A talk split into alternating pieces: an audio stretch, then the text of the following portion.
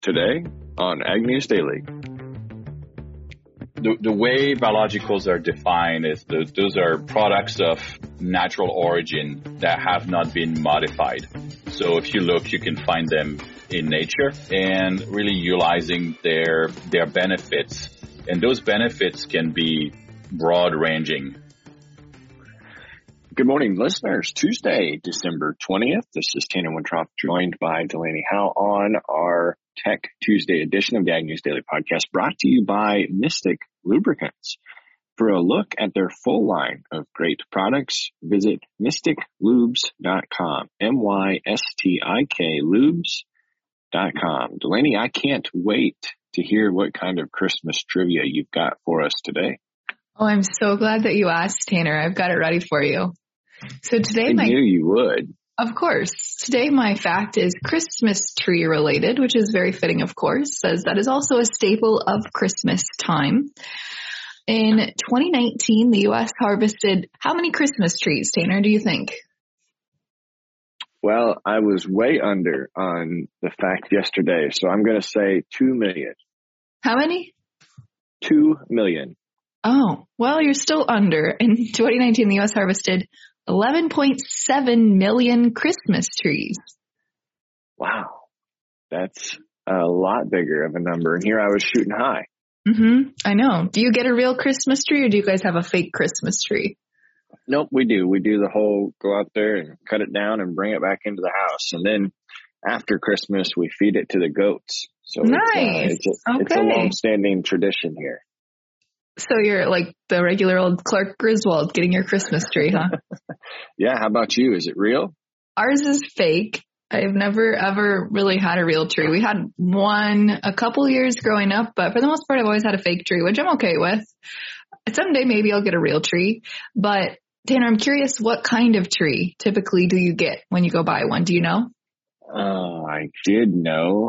I tried to commit that to memory this year, but I want to say it is uh, Douglas fir, Okay. if I'm remembering correctly. That's probably correct because the top three tree species that are most common for those Christmas trees are the Fraser fir, which is the most popular, followed by the Douglas fir and the Noble fir. Couldn't tell you what the difference was between any of those three, but those are the three most popular that you often see at Christmas tree farms.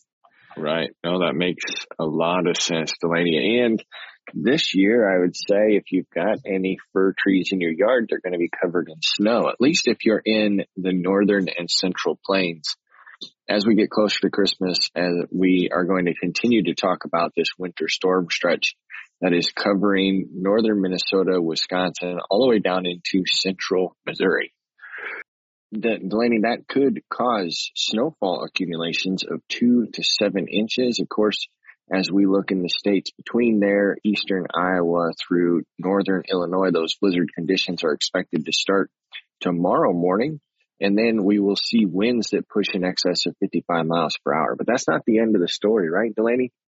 It's going to continue to push eastward, eastern towards the ocean and drop a bunch of snow there. It'll be interesting to see if we get any lake effect out of this as it pushes across the Great Lakes. But then we're followed by frigid temperatures that you've been warning our listeners about for over a week. We could see some of those in the northern portion of the United States reaching minus 50 to minus 60 degrees. So not new news, Delaney, but wanted to give an update that nothing has changed since yesterday.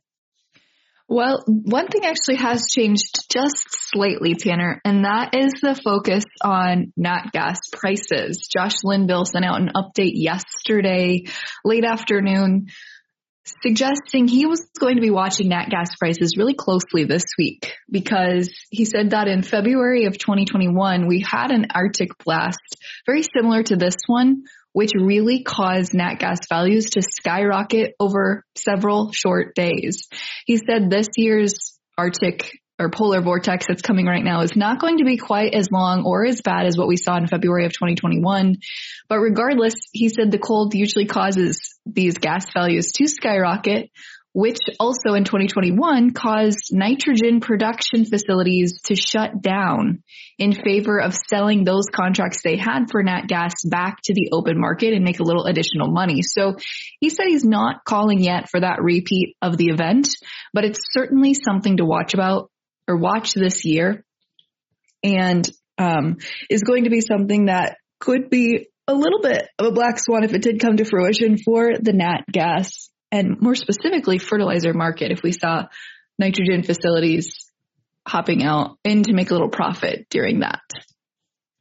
Yeah, that's that's interesting. And I swear that it was not that long ago, February of 2021 for that polar vortex or the Arctic mm-hmm. temperatures that we had because I remember that distinctly and it was very cold. So, uh, surprising how fast time moves. But I tell you what, we do have a little bit of a stall here coming from Chief Justice Roberts. He briefly halted the decision banning the border expulsions that I reported on yesterday. So coming yesterday afternoon, he temporarily put in place a maintenance for the Trump era public health emergency measure that allows the government to expel migrants seeking asylum who cross our southern border, border unlawfully. So Chief Justice John G. Roberts Jr. issued a stay that is an administrative stay that is provisional and meant to give the Supreme Court some more time to consider whether or not they will maintain the program Title 42, which trial judges had ordered to be ended by Wednesday. At that time, it was three district court appeals judges that had rejected the state's request for a stay last week said they had waited too long to intervene into the case and the case that was brought up by migrant families seeking to end the expulsions under the health measure. Since that measure was put in place, Delaney, it has been used in more than 2.3 million expulsions since invoked in 2020. And of course, that was as part of the coronavirus pandemic package However, a lot of the border states are stating that right now they look at a substantial amount of law enforcement, education, and healthcare cost increases if that stay is to be lifted. So the Judge Roberts called for a response from the Supreme Court to help the states with their emergency application and plan by the end of today at 5 p.m. So that's suggesting that the court may issue a swift ruling on this.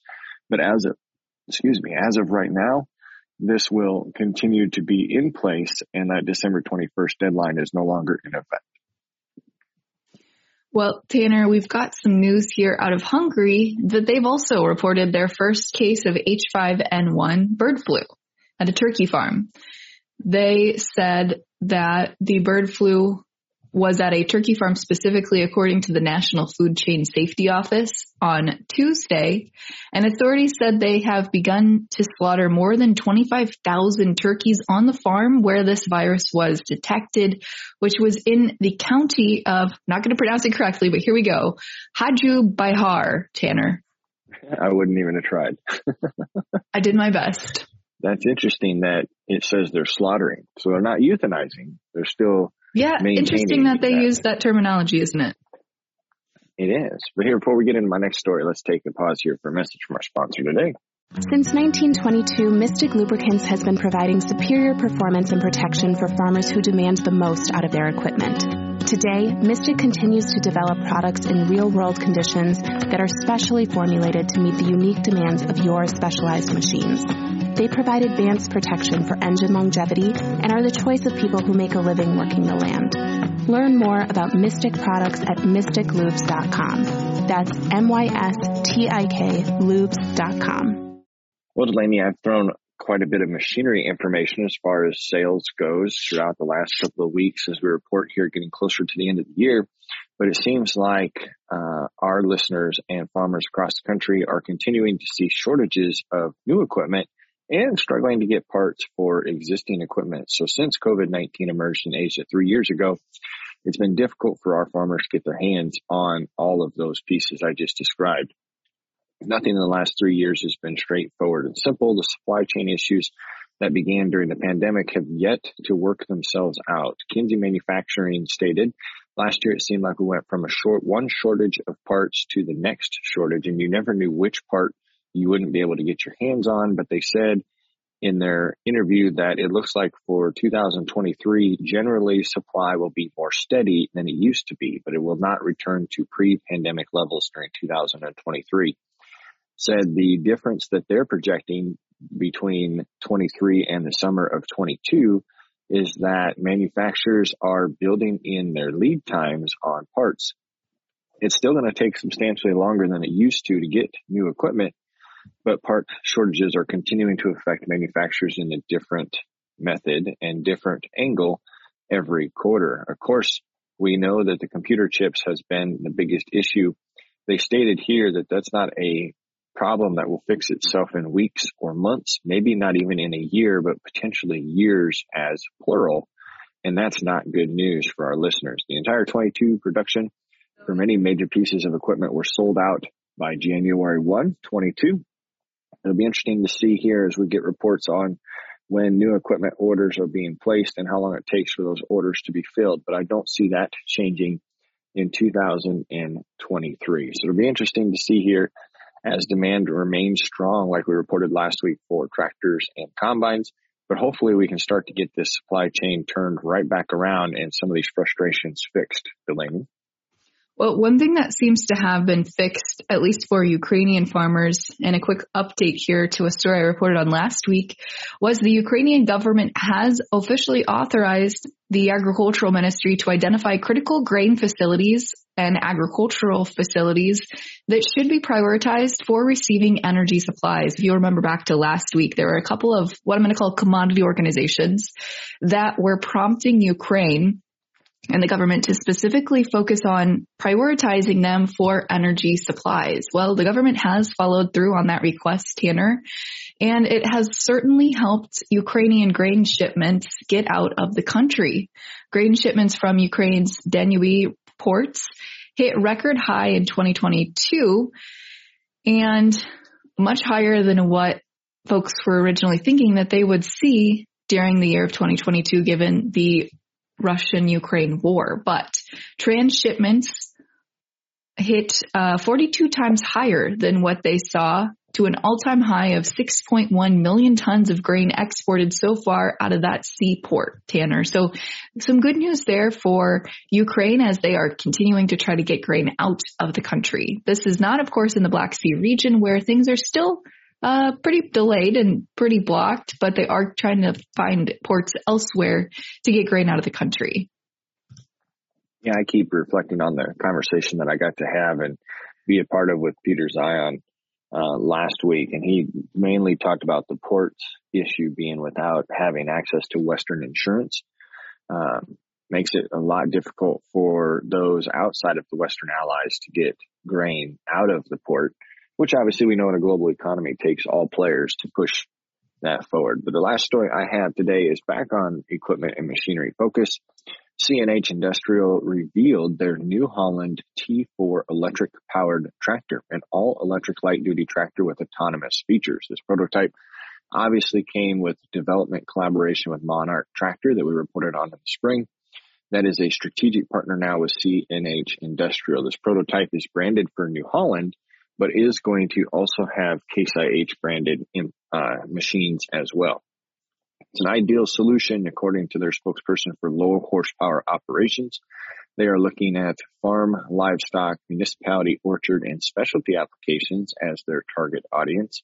This T4 electric power joins their lineup of alternative powered tractors, which includes methane and uh, methane and methane powered LNG tractors. It is a four wheel drive tractor, front wheel assist with a max speed of almost 25 miles per hour, could have up to 120 horsepower.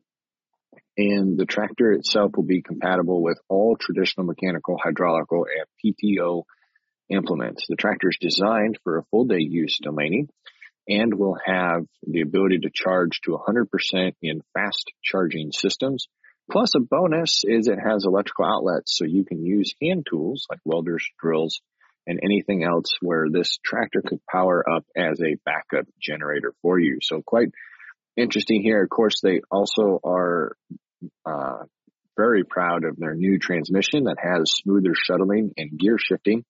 But quite an interesting technology here is we're looking at an advancement in low horsepower, reliable all day running electric tractors, Delaney.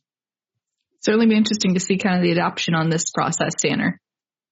Absolutely. That's all I've got today. Do we need to take a break for our sponsor or do we have more news to get to? Well, I have one more quick hit here to get through and then let's take a quick break from our sponsor, Tanner. But we saw a case of Asian soybean rust reported in the Paraná state in Brazil, which is a very destructive fungal disease, as I'm sure many of our listeners know, which afflicts soybeans specifically and could be a pretty dire outbreak here for Brazil if this thing is not contained. The first case of soybean rust was found in a commercial soybean field and was confirmed a little over two weeks ago in the state of Paraná. Uh, the state also has installed more than 200 spore collecting devices that are strategically located throughout the state to monitor the presence specifically of rust spores. And the system so far has identified potentially 17 different locations in Western Paraná that have the Asian soybean rust, Tanner. So not something a lot of media has picked up on yet. It I don't think has gotten to a point of destruction yet, but could certainly impact yields if it is uh, continued. Yeah, that wasn't a good piece of news to end on. Hopefully that stays localized there and doesn't spread. Absolutely, Tanner. But I tell you what, we better get into markets for today. But before we do that, let's take a quick break from today's sponsor. Since 1922, Mystik Lubricants has been providing superior performance and protection for farmers who demand the most out of their equipment. Today, Mystik continues to develop products in real world conditions that are specially formulated to meet the unique demands of your specialized machines. They provide advanced protection for engine longevity and are the choice of people who make a living working the land. Learn more about Mystik products at mystiklubes.com. That's M-Y-S-T-I-K lubes.com. Well, Tanner, as we look at the overnight markets today, finally a little bit of green on the screen. March corn up a penny and three quarters today to open at 649. New crop corn closed uh, just three quarters of a cent lower in the overnight. Will open this morning at 594. So pretty big spread difference there between old crop and new crop. March soybeans up 7 cents in the overnight will open at 1470. New crop soybeans will open at 1384. Again, a big spread difference there between old crop and new crop. And as we look at hard red winter wheat, up six and a quarter cent in the overnight will open at 849. Livestock yesterday, of course, finished mixed on the board and will open at a buck 56.05 in February live cattle. $1.8210 in January feeders, and February lean hogs will open this morning at 85.70. Tanner, without further ado, let's kick it over to our Tech Tuesday conversation with Corteva.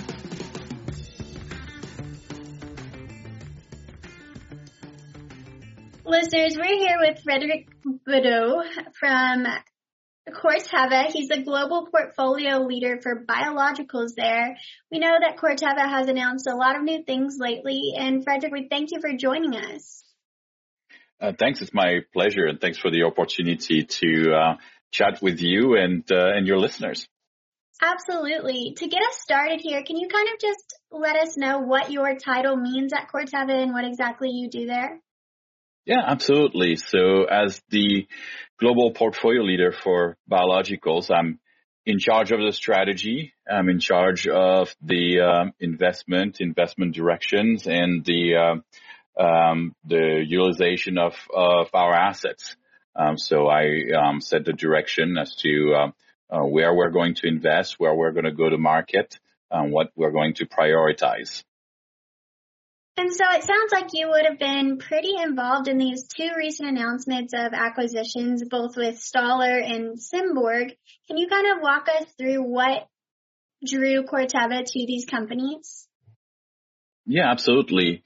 And, you know, to be able to do that, uh, let me take a, a, step back and kind of talk a little bit about biologicals at a, at a high level. Um, know, the, the way biologicals are defined is the, those are um, products of natural origin that have not been modified. So if you look, you can find them in nature, um, and really utilizing their their benefits.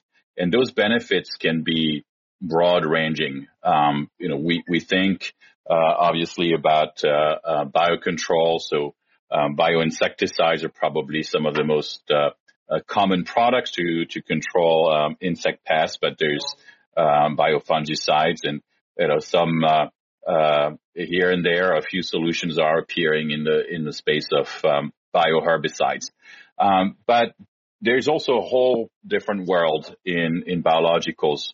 Um, I really look at addressing um, the stresses that uh, uh, plants face during the production cycle, and that can come from um, excess of water, lack of water, um, extreme heat, or cold um, at the wrong time. There's a broad range of uh, of stressors. Uh, lack of nutrition is also a, a, a big one, obviously, and those things have been evolving um, in with climate change, with regulation, um, also with the the cost of fertilizer and, and nutrients. Um, it's been you know it's made managing that equation and that balance uh, more difficult for farmers. Uh, but this is not something that is easy to address when um, because you're looking really at um, addressing a crop production system you're really trying to um, manage um, multiple stressors that are um, pushing the, the crop in various directions. And so to do that, you need very diverse uh, type of technologies and very diverse type of expertise and knowledge. And so Corteva has great uh, competencies in plant genetic, germplasm, in creating uh, new traits to be incorporated um, in uh, optimizing organisms and, and, and microbes. Uh, but when we looked um, what we needed to really be able to make a difference for farmers around the world around addressing those uh, um, abiotic stresses, um, we, we had some gaps. We had some gaps in, in technologies um, and in competencies. And so a company like Stoller uh, brings a wealth of talent and knowledge around um, the plant hormones, the plant physiology, what happens in a plant at different stages, uh, which is an expertise that we don't have to the same extent and not with the same focus that, that they do. Mm-hmm. Um, and they have the products that go with that knowledge. And then you take a company like Symborg, um, and they've been really extremely creative um, in finding novel technologies um, in microbes um, that have very beneficial effects for the plant. Uh, product like like Blue-N or Utrisha N, you know, fixing nitrogen from the air and feeding it to the plant on demand when the plant actually needs it, and offsetting the gaps in in nutrition.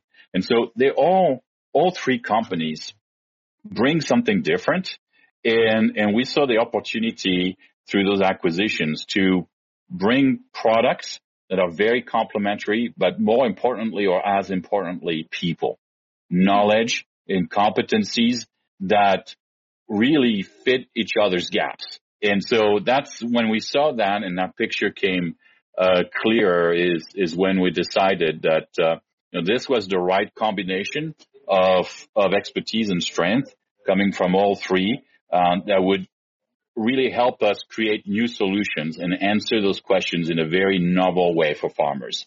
And so that's that's how we got there. And you touched a little bit on there on what the actual industry of biological is, what those products are.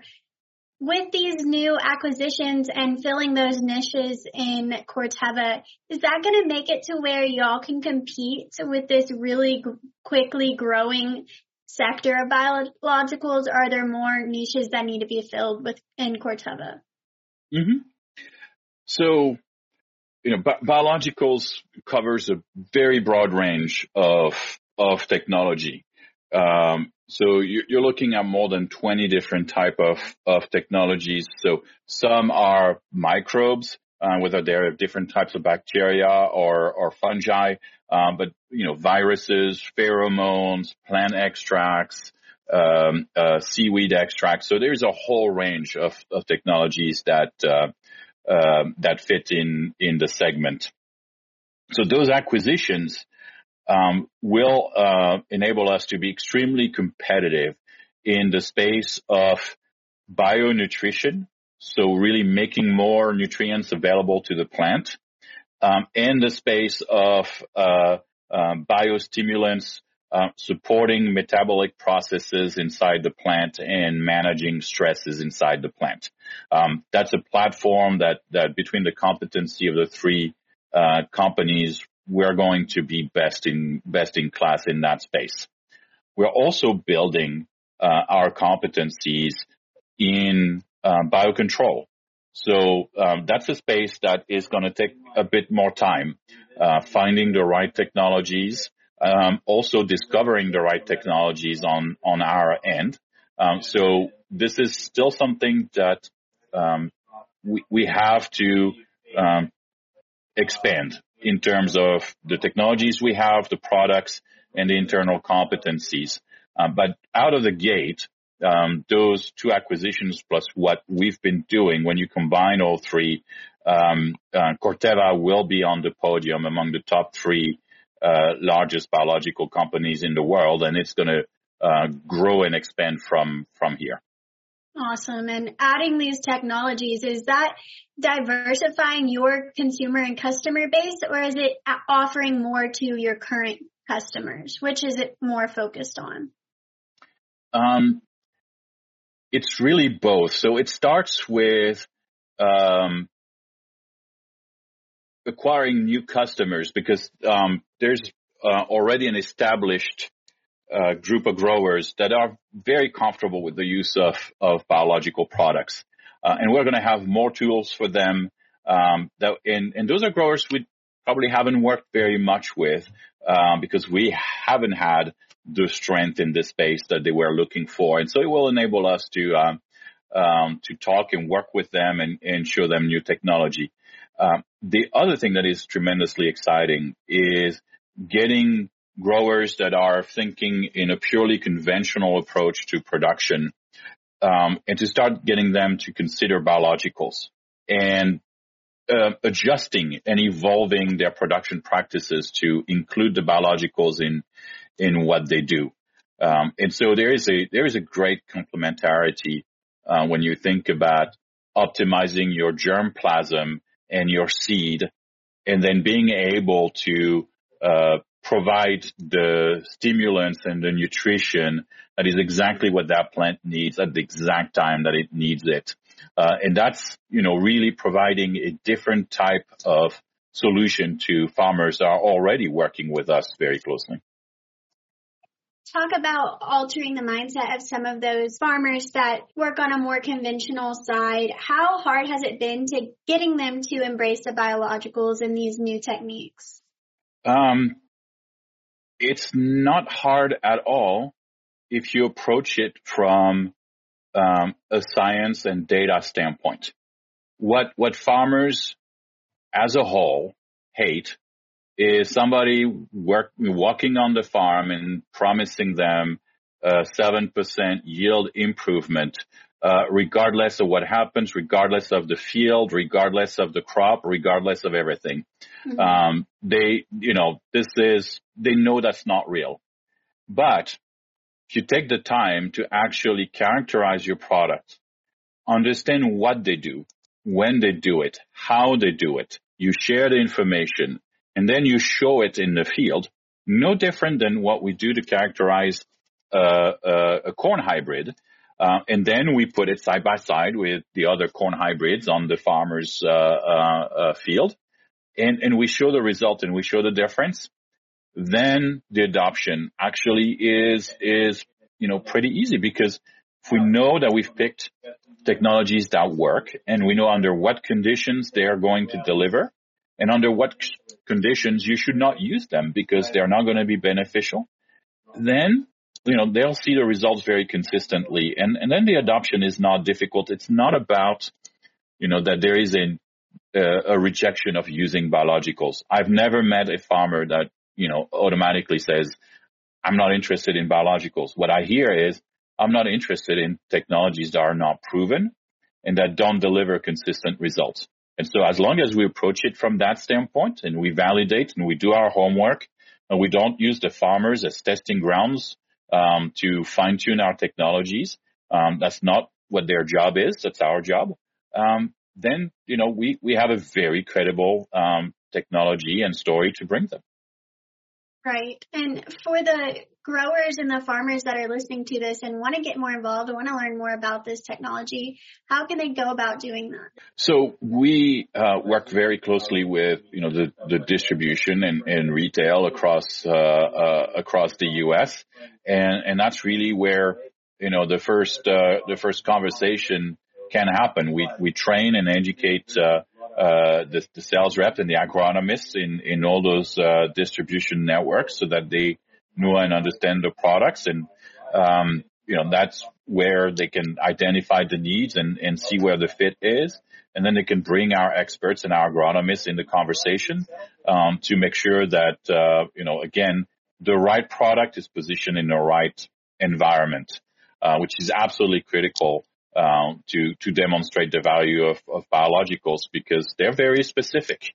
Uh, and if you put them in the right wrong place or um, the you know the product is supposed to address a specific stress and that stress is not present, it's not going to uh, deliver what the farmer is expecting. So that's the the critical element here is the farmer working closely with their agronomist, their local advisor, uh, and they can bring our experts in and, and finding, you know, the right recommendation for them. Perfect. Well, we really appreciate you coming on and talking a little bit about these things for our listeners to learn some more. And we appreciate Corteva. Yep. Thank you very much for the opportunity, Cassidy.